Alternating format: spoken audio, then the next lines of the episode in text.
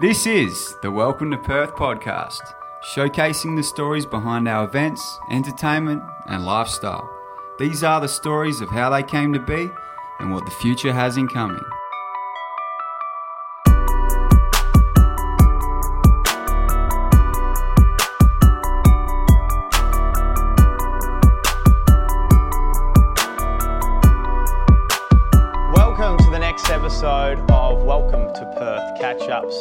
I've got a uh, got the next guest. Uh, you may have seen him before, or may have heard of him once or twice uh, through the media. But I've got Basil Zempilas here with me. How you going, mate? I'm really well, thank you. Thanks for uh, thanks for having me. Great pleasure.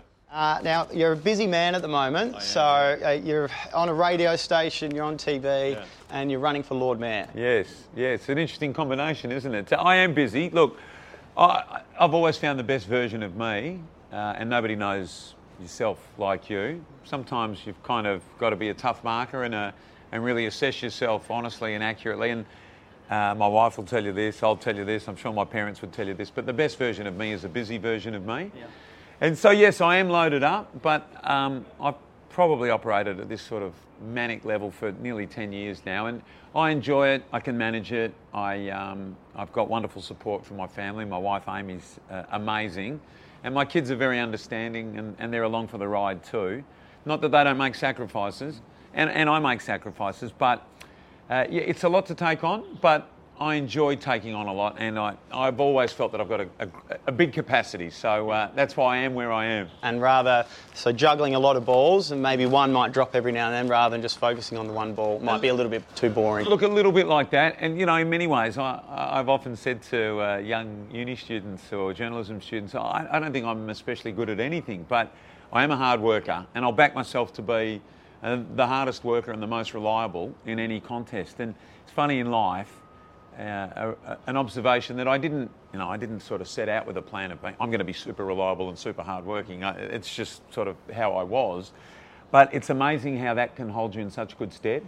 Um, and, and, and so I don't think it's necessarily the most remarkable talents that achieve the most.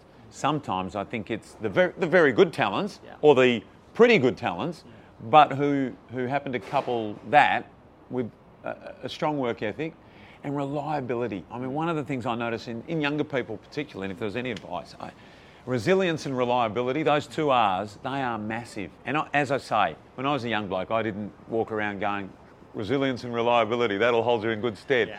Uh, but they're important. They're really important. And, um, you know, if you can get a handle on those things, I think you can go a long way in whatever your chosen field might be.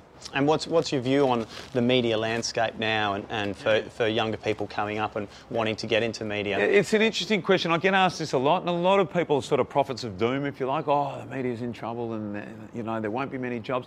I see it totally differently. I don't think there's ever been as many jobs. I mean, this is the media, what we're doing now. Now, when I was a young bloke starting out, this didn't exist. There was no opportunity for me to do my own podcast or vodcast now, isn't it? And, and get it out there for people to see. And and I say to young people coming through, everyone can be in the media now. Everyone can be in the media. And if you've got an idea or an interest or a topic or a thirst for knowledge, great. Go and video yourself as basically on your iPhone if you want, or even just your audio and post it, and away you go. And, and you know, when I look at sport specifically, um, there was a time when footy and cricket were the sports that got covered, and not much else other than Olympic time. You know, now there's not many sports in Australia that don't have television coverage. And that, that wasn't the way 15 or 20 years ago. So, And why, why do you think that is the case? well, I, I think because there is platforms for it. I think obviously there's pay TV now, uh, subscription television. There's also video on demand. Uh, and there's been a terrific uh, dedication from uh, the federal government to make sure that on the ABC and SBS, other what we call minor sports get coverage that they otherwise didn't get. So, just specifically in sport, if you're a young sports broadcaster, don't be fooled if somebody tries to tell you it's a bad time to be getting into it. There's never, ever been a better time to be getting into it. Yeah, bigger database to be able to use the Well, internet with, with, yeah. with a platform. Exactly. You know, and look, in the old days, I could go to Leederville Oval, watch West Perth playing, and I could record it on an old cassette tape. Terrific, great practice, but I couldn't put that anywhere. Now, And did you? Yes. I, I did indeed. I did indeed. Um, Jager down to Menaglio, handballs to Fong. Um, but now I could do that. And I could post it on the internet, or I could set it up on YouTube, and I could send that clip digitally to a boss at Channel 7 or the ABC or at Triple M Radio, and, and they might say, that kid's got talent. So, you know, there is opportunities that exist now that didn't exist when I was younger. Mm. I love it. Well, it's a um, it's an interesting year 2020, Yeah, sure but but at the same time, there's, there is plenty of opportunities. So once we got over this little speed bump, Yeah, um, and so you know, don't be disheartened. I guess I would say, and don't don't necessarily believe it. When I was at uni, I had lecturers. I remember saying, "Tough time to be getting into journalism. Gee, bad time to be, you know, you know, bad time to be getting." Now that doesn't fit with the sort of person I am anyway. I'm a positive person, glass half full, uh, optimistic all the time. Probably drives people mad that I'm as optimistic as I am, but just don't buy it. Is my advice. And it's not like I'm going to prove him wrong. Even it's just don't buy that negative rhetoric about bad time to be trying to get into it. because it will be if you buy it. Exactly. And, it, and if you, you know, and deep down, if you want that to be the answer, well, it's pretty easy for it to be the answer for you. But um, there is plenty of opportunity. I love it. So it's been a full-on career already, uh, and so really you've got you've got a fair few years still to go in your, your professional career, hope where, so. wherever it wherever it may span. Yeah. What give us uh, give us your two highlights of your media career Yeah. uh, to date? Yeah, that's an interesting question. Um, look, I've been blessed. I really have. Uh, I spoke somewhere this week and uh, had the Tokyo Olympics taken place. I think that would have been my eighth Olympic Games, and it may well still take place, and that'll be eight Olympics, uh, five Commonwealth Games, four World Swimming Championships. 10 Australian Opens. Last four or five, are called the women's final and did the presentation. Uh, look, there's one moment that probably stands out as just like, wow.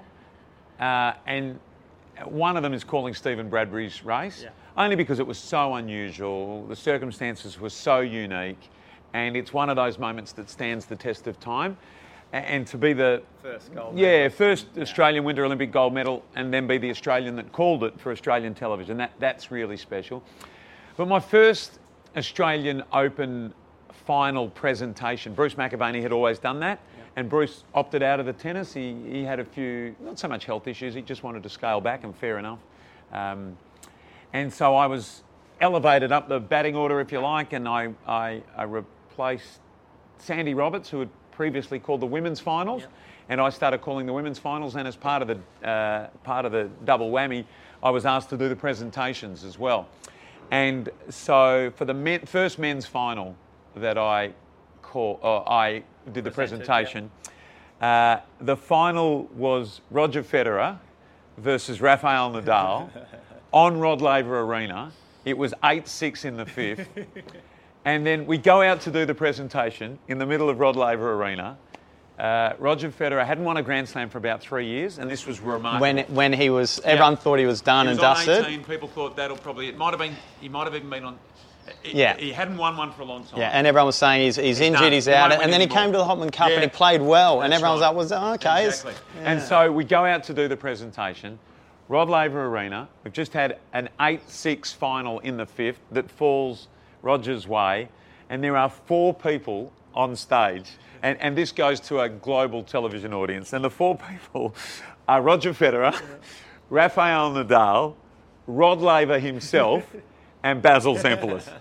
And, and that, that moment, you know, when I think of that, uh, that's a spin out moment in my own mind that will be a spin out moment until the day that I'm no longer here because, you know, you do pinch yourself and go, wow. And, and you know, with that comes a bit of pressure. Yeah, I was going to ask Yeah, that. Was, was was the nerves there as you were walking out? I'm, pretty fortunate by the time that came around, and that was 2017 or 2018. A couple years in the bank Yeah. of experience. Look, I, I'd done a lot of emceeing and a lot of a lot of big crowd type stuff, and you know it's funny. Sometimes the bigger the crowd and the brighter the lights, the easier it is because you can't see anything Ah, okay. and you don't really know. You, you, you're not aware of other stuff. That, sometimes the smaller crowd's harder because you can see the bloke look bored Yeah. or the bloke roll his eyes. yeah.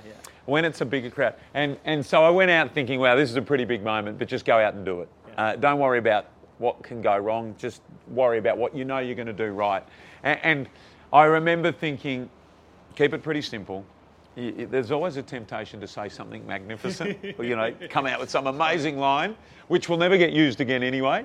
But uh, it went well, and uh, you know it's funny. I I finished I finished uh, the presentation, and I walked back from Rod Laver Arena as um, Roger's sort of going around doing the lap of honour, holding the trophy up, back to the Seven compound, the other side of Melbourne Park. Yeah.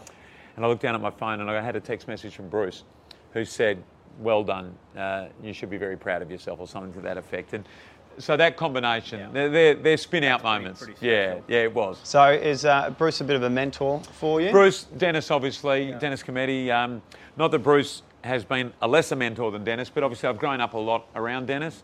Uh, we've worked together a lot. I idolised him. He became a, a, a, a mentor, uh, a colleague, a- and a, and a friend. And I've been blessed to be able to be as close to Dennis as I've been. He's always had wonderful advice, but he's never offered too much advice unless it's been asked for. I think the best, luckiest thing for me, really three people that I've worked around Rick and Sue on Seven News. Uh, they've been at it for 35 years, and I've been their sport guy for 20 years. I took over from Dennis. Um, so Rick and Sue, Dennis, it's just being with them and being around them. Seeing their professionalism Yeah. and how they handle Yeah. different situations. And also, I think just having respect for what you're stepping into. And, and one of the lucky things, someone like Hamish McLachlan and I that we've had, is being, coming up as the next generation, is the great legacy that was established by the ones that came before us, the professionalism, the standards. Dennis, Bruce, Sandy Roberts, Peter Landy, Drew Morphett, those sorts of people. They operated at a very high standard, and Rick and Sue the same. And I, I think one of the benefits that I've had and other young people coming through, and I'm not one of the young ones anymore, but was to step into an environment where their professionalism just sort of um, it was omnipresent. Yeah, engulfed. And, Yes. and so you knew when you got there, this isn't somewhere where you muck around or crack jokes or um, have your shirt hanging out. This is somewhere where you've got to be on your game. And, and I think that's probably the luckiest, that's amongst the luckiest thing that's happened to me in my career. So personality-wise, is that something that you've seen across all of those people? That's what they all have in common. Well, a real professionalism. I think at the end of the day, the two things that all of those people have had is a massive work ethic. Well, actually, three things: a massive work ethic, uh, super professionalism, and as it turns out, they've been very, very good at what they do. And um, so all of those people have had those those traits.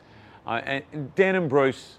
Um, Dan and Bruce, you know, like in, in a few years to come, when Bruce is no longer calling footy and Dan now is not really calling footy, but we will marvel at how lucky we were to have a generation of those two guys. I mean, both remarkable talents, incredibly gifted, but in different ways.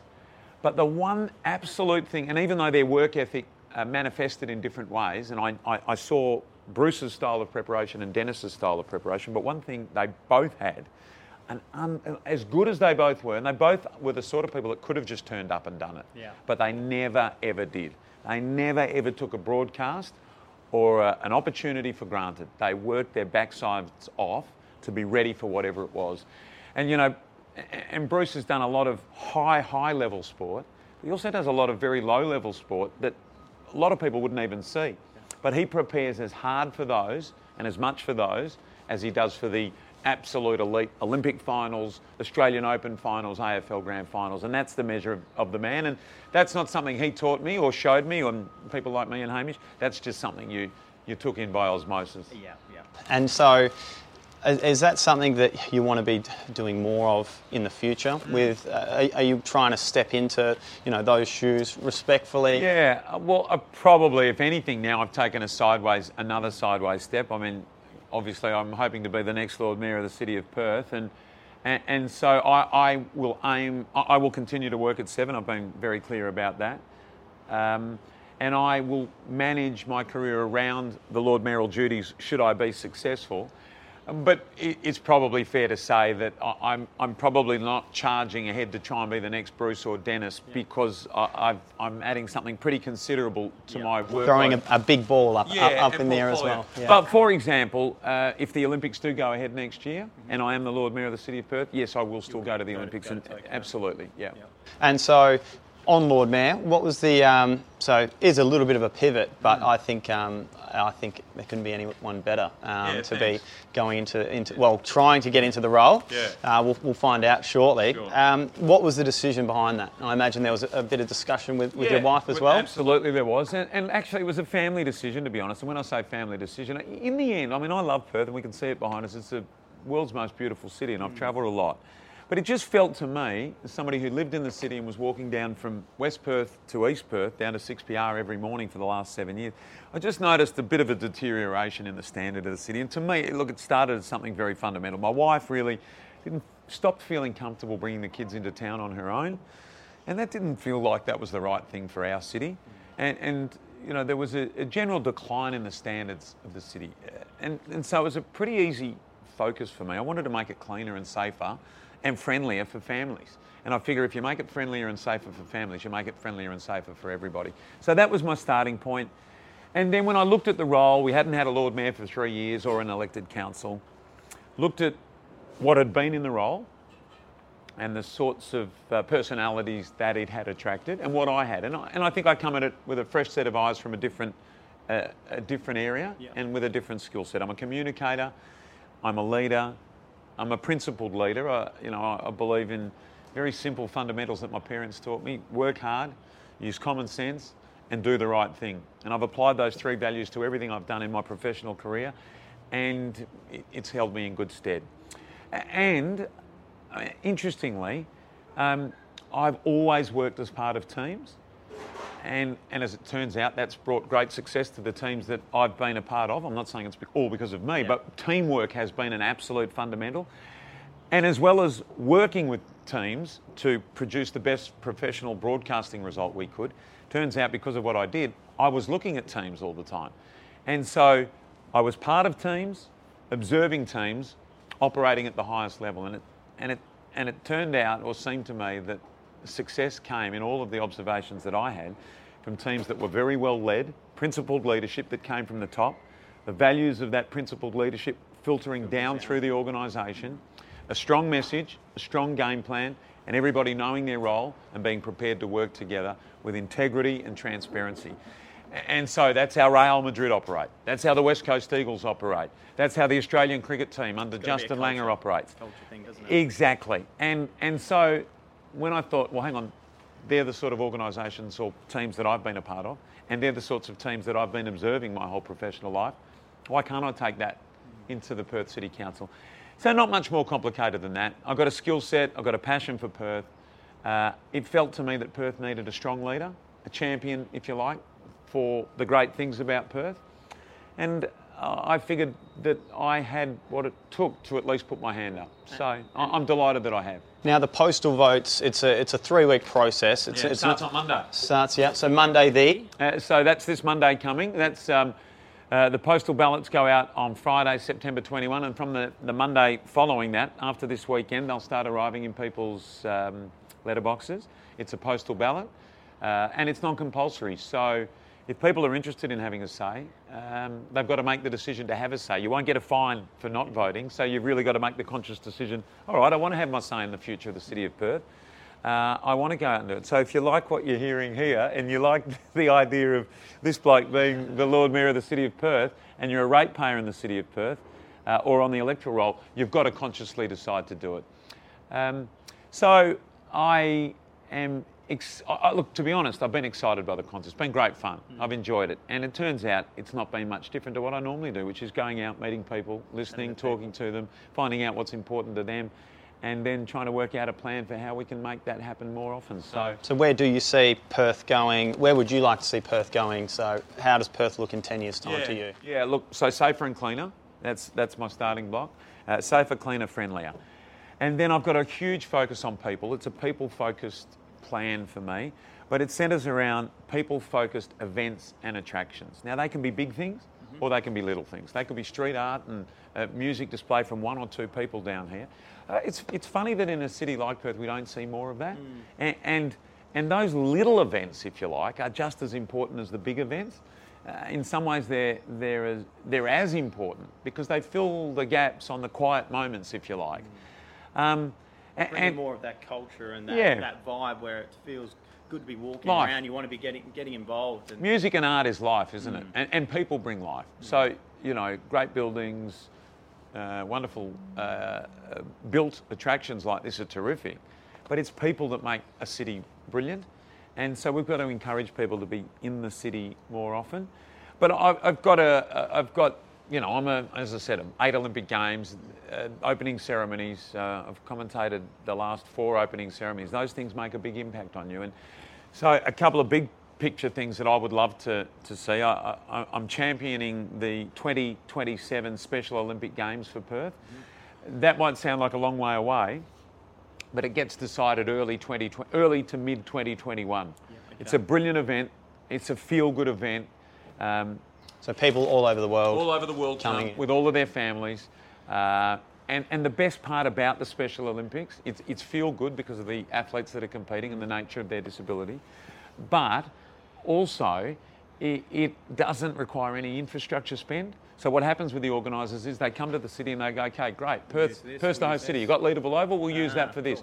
You've got Kings Park, terrific. That's where we'll do our shot put. Uh, you've got a beautiful stadium, great. We'll do running races there. So it doesn't require any additional spend. Not the Brazil. I went to Brazil for the World Exactly, Cup and yeah. they built these big stadiums and I was chatting to the locals and they Same. said, well, there's no point for this Same. because it's just going to be empty once Same. once we leave. And it brings 500,000 people to the city, and it brings worldwide television coverage on ESPN. They cover the Special Great for tourism, for people putting, putting Perth on the international brilliant. map. And, and, but most importantly, it's a feel-good event where school kids can be involved, uh, everybody can be involved, and I just love what it stands for. So I'm championing that. Mm-hmm. Uh, I, I've got this idea for the new Giants. Everybody loved the Giants. Yeah. I'd love to bring the Giants back, but I, I think they're in a shed somewhere and unavailable at the moment. So I've got this idea to celebrate the mining industry, which has such a big impact on, on WA. We're all connected to the mining industry in some way, shape, or form. I've, I've got this idea of filling Langley Park one school holidays for a week of the school holidays, bring all of the massive trucks from all of the massive miners, fill Langley Park, bring all the school kids and families down, let them climb on them, jump on it, climb up the tyres, have their photos next to it, build some dongers on the side so that those who have got kids who they. FaceTime with normally from a donger and you say, come in and this is where dad normally lives or mum stays when she's at work and just give, a, give West Aussies a taste of the mining and FIFO life, which we know has such a huge impact on them already, but they don't often get to see it because we don't all go up to the mine sites. Uh, and, and, and, and part of it is driving those huge trucks down the city of Perth or down the centre so we can have a, a new Giants, as I call it, as they get there. Our local Giants. Exactly. And, and one other one, which I saw in Sydney when I was hosting Weekend Sunrise for a couple of years, they have a, a festival called the Vivid Festival. It's, an, it's a festival, they call it of light, music, and ideas. And they light the place up. Uh, creative minds, creative thought engulfs Sydney for about a month. Now, uh, we've got as good a natural amphitheatre as they have. Uh, we've got as good a thinkers as they have. We've got talent and lots of stuff that we can light up the way they do.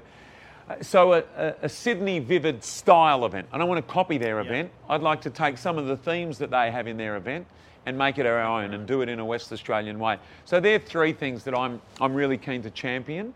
Uh, I would love to make those happen. Uh, one of them, the Special Olympics, I reckon I'll put my weight behind anyway, whether I'm elected Lord Mayor or not, because it's such a good event. The more I learn about it, the more I love. Um, and, and, and as I say, it goes back to my theme of people focused events and attractions. And we know nothing makes a city buzz like an event. And go into the west end of the city on a Sunday afternoon if the Wildcats are playing, and be there an hour before tip off or an hour after tip off. All those businesses are flourishing. And everything changes. The whole dynamic of the city changes. Yeah. So um, from here, Baz, what's going to, uh, yeah, what does the next two weeks look like for you? Is Yeah. it pretty busy, I Pretty imagine? Pretty crazy, yeah. Look, it's it's getting around and um, trying to encourage people to vote. How, how have the chats been with, with people that you've been meeting? Look, it's it's encouraging, but I suppose the difference here is we're all non-political people, and it's not like we're representing a political party. We're really representing Perth, and what we're pushing for is Perth. So I'm sure all of the candidates say they're getting a great reception, which which I'm sure they are, and that's terrific. It's been a great contest of ideas, and, and I think that's what Perth needed. Um, but importantly, uh, Perth and the city of Perth is back on the agenda for the right reasons. And I think for too long, you know, there was so much negative talk around the council and as an extension around Perth. So it's been good that there's been lots of positive stuff spoken, and, and I think win, lose, or draw. In my case, I don't feel like if it's well, like you can't draw. um, so win or lose, exactly. If I win, I win, and if I lose, I don't lose. It's uh, it's been nothing but experience anyway, and it's been a great opportunity to to do something different. Um, in some ways, it's out of my comfort zone. In some ways, I've put it all on the line. But at the same, time I don't really feel about it that way. I just feel like I am doing something that I've I've been committed to, that I, I believe in. I wanted to give it a crack put my hand up and done it. And I don't think anybody will think less of me mm. should the result in a couple of weeks not come out my way. You know, importantly, it's what, what will I think of me? And, you know, you ask that yourself that question. And, and in the end, I, I kind of think I'm, I don't want to say, sounds a bit, but I'm sort of, I'm proud of myself mm. for having done it because um, it was a big call. It was a big call, but I'm absolutely thrilled that I've put myself on the line, that I've put my ideas forward, that I've put myself forward and given myself uh, exposure to this, uh, to this amazing contest. So I, have got nothing but good things to say about it. Yeah, well, as someone a little bit less ambitious or less motivated or driven, uh, would have just taken the easy route and just yeah, continue on, you know, what you were doing. Um, but yeah, very impressive, mate, with the career you. have had so far in no, media, um, but also diversifying and, and, trying new things and uh, and trying to promote our uh, our, our city because it is it is an unbelievable city, yeah, uh, and the more people that come here and see it, uh, yeah. that that's better. So uh, one of the early very early years uh, covering the West Indies down at the WACA, and Richie Richardson, and they're at the WACA Nets, and um, they had on, on their T-shirt, they they all had these T-shirts, and it said the greatest risk is to take no risks. No I guess that's the way they played their cricket, and that that's that slogan at the time they were unbelievable, mm. and that slogan really stuck in my mind and.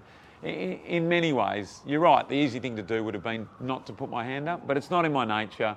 I'm glad I put my hand up, and whatever happens from here, it's been uh, it's been quite breathtaking. I've loved it. Awesome, Basil. Very nice to interview you, mate. Good luck. Thank you very much. Thanks for your time, everyone.